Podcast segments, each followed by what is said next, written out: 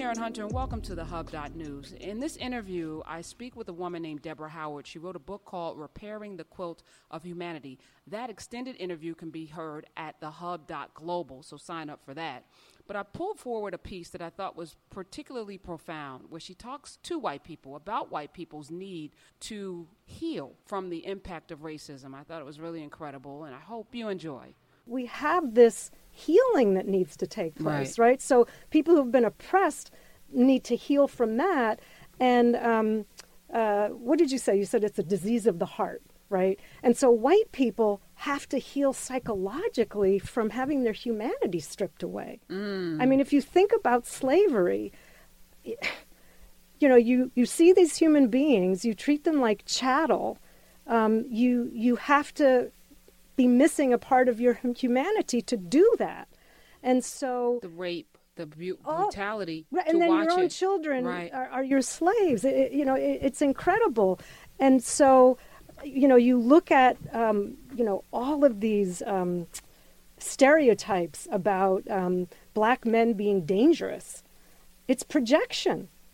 Right. I mean, if we look at who's really done the the horrible, brutal, you have lynchings.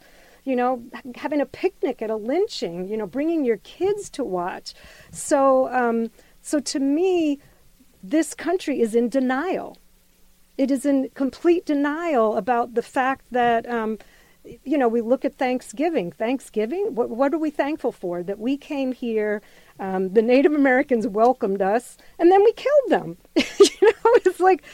Um, You know, and, and the Constitution itself, the Constitution is looked at in this country as this holy document. But in this document, they had this whole thing about, you know, six-eighths, three-fifths, I don't three even fifths. remember. Yeah, three-fifths, three fifths, yeah. You, you know, so... Three-fifths a man. Yeah, so um, I remember being in law school, because I'm a recovering lawyer, oh and God. in constitutional law class, you know, talking about, you know, we have to look at what was the intention of the founders. And to me, this is crazy. What do, why would I want to know the intention of founders who were white men, who were okay with the genocide of Native Americans, who were okay with slavery, who were okay with women being kind of chattel? Why would I care what their intent is, you know? So that for me Oh, but that was, was the time, though, Deborah. That was the time. And then there are people that'll say, well, my people came here through Ellis Island with two dollars in their pocket. They didn't contribute to slavery. Why do I have to always hear about slavery? Okay. My people didn't do it. And I, I love the use of your pronoun. Uh, we're talking with Deborah Howard. She is the author of Repairing the Quilt of Humanity, a metaphor for healing and reparation, because that is my mission here. If I, my dying breath will be devoted to this. We need to get this. I want to live a very happy, healthy, wealthy existence, mm-hmm. and I can't do it in this toxic mm-hmm. environment. So I'm going to work to make sure that we fix some of this as, mm-hmm. as much as I can. But mm-hmm. you say we. Mm-hmm. When you talk about this country, you mm-hmm. say we, you mm-hmm. include yourself in the decimation of, of the Native Americans and the enslavement of black people. Why do you why do you say we and not them? Um, so the reason I say we is because regardless of my intent, regardless of how I choose to walk in the world, I am white. I have benefited, you know, from the legacy of affirmative action for white people.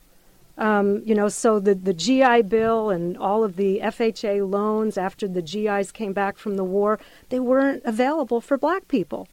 You know, you write about that. And I was like, these are things I don't consider. Right. So I talk on the air about the New Deal mm-hmm. and F D R and all of the social programs. Mm-hmm. And they had exemption clauses for people who were domestic workers and farm workers. Mm-hmm. So they didn't get those benefits. They did not. So it's like, but we don't think about that, no. right? The middle class in this country was built on those programs yes, that excluded were. domestic workers who were black and yes. farm workers who were black. Yes. So how did we end up, you know, not participating in this? Well, it was written into the law. It was written into it. It was purposeful. And and so, you know, to look at things and say, well, you know, I didn't participate in slavery. I came here after slavery and I, you know, I came here, I pulled myself up from my bootstraps. Yeah, but you didn't. You had affirmative action. If there are loans for white people only, that's affirmative action.